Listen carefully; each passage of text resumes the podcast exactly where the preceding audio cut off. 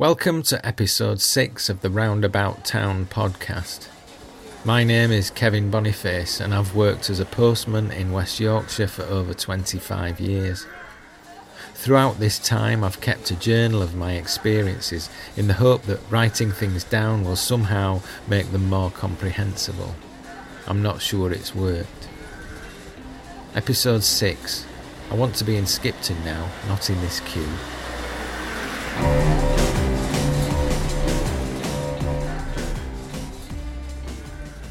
On my way into work, I only passed two other people, both former colleagues walking small dogs.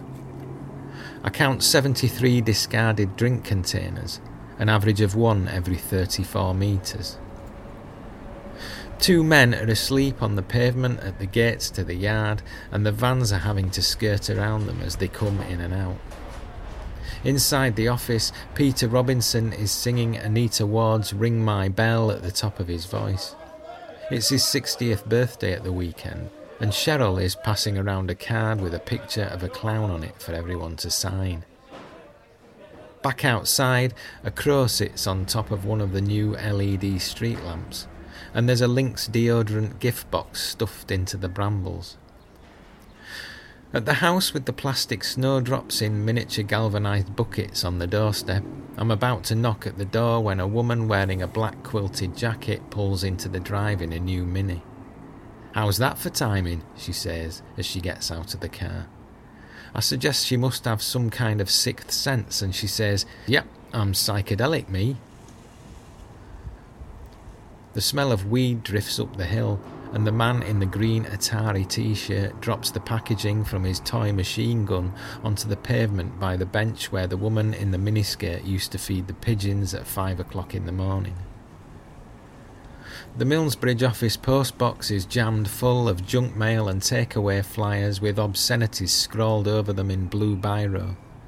Someone has also tried to set it on fire by feeding matches through the slot. I mention it to the woman behind the counter. "I know," she says. "I caught her doing it. It was Mrs Walker from Whiteley Street." A blue Vauxhall Corsa pulls up outside the shop with the window display of couch grass and Haribo wrappers. A thin woman with a ponytail gets out of the driver's seat, walks around to the front of the car, pulls down her pants and bends over to display her arse to the man who is smoking weed in the passenger seat. She fastens up her trousers and disappears into the shop. The man winds down his window and starts singing, "Please, Mister Postman, look and see if there's a letter in your bag for me." "All right," I say as I pass. He mumbles something unintelligible and then reasserts, "Please, Mister Postman, look and see, is there a letter in your bag for me?" "No," I say.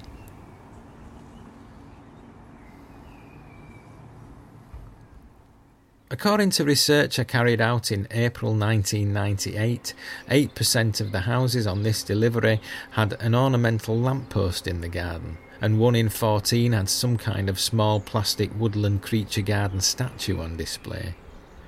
I imagine there are more meerkats and Buddhas now than back then, but nothing much else has changed. Up the road though, the flats have long since been demolished. I once spent an hour delivering direct mail from a firm specialising in the construction of U P V C conservatories to the residents of the two eleven-storey blocks.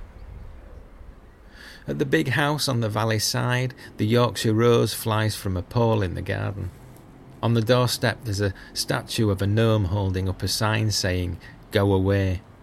On, past the tiny gold crest that dives into the scrubby old cypress, past the woman with the Shih Tzu who waves and says, "This weather's blinking lovely," past the field of brambles and the sunbathing cat to the next big house. On the doorstep, a statue of a man holding a shotgun with a sign around his neck. "Never mind the dog, beware of the owner." Another young man is threatening to jump from the railway bridge on Church Street. The police are turning back the traffic and a woman is shouting. I see Mr Sykes outside the newsagents. He tells me again about the time he went to see the Rolling Stones in nineteen eighty. "Mick Jagger was from me to where that Renault's parked. Margaret was on my shoulders. The car broke down on the way home." The wind picks up on the estate and Mrs O'Leary's wind chimes chime while the scrap men throw the old telly and garden swing over her broken fence. Further down, the overweight old racist man with the moustache and the nineteen seventies zip-up raglan cardigan with suede detail is hiding the Asian children's toys behind the wall at the bus stop again. "Bloody hellfire, I want to be in Skipton now, not in this queue," says the woman at the doctor's surgery. I flick through a bundle of mail and the elastic band snaps. It flies across the room and lands on the head of an elderly man. He doesn't notice. It might still be there. I find a pair of glasses in the street, so I knock at a nearby house to see if somebody might recognise them, but there's no reply. I try next door. There's nobody there either. I cross to the house opposite and walk up the driveway past the caravan with the punctured football stuffed over the tow bar. Behind the display of beer steins on the windowsill, I can see a man on a settee with the television on. I knock at the door, but the man doesn't move. I ring the bell and knock again harder. He still doesn't move. I go to knock at the window, but as I get closer I realise he's asleep. I don't want to wake him, so I go next door again, where I can see another man sitting in front of a television. I knock at the door, and once again, this man doesn't move either. He's asleep too. Eventually, another two doors down, a woman with short grey hair and a beige fleece jacket answers her door. She takes the glasses and says she thinks she knows who they belong to, Sheila from up the back. I bet she'll have dropped them on her way to the bus stop. She'll have grabbed something out of her bag, she says, twisting round and miming grabbing something from an imaginary bag. She'll have yanked at it and pulled her glasses out by mistake. "Thanks, love. I'll bob over with them when she gets back."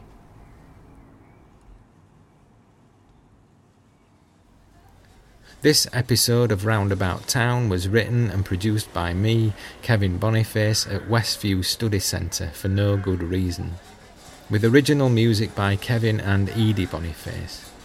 Roundabout Town is published in paperback by Uniform Books.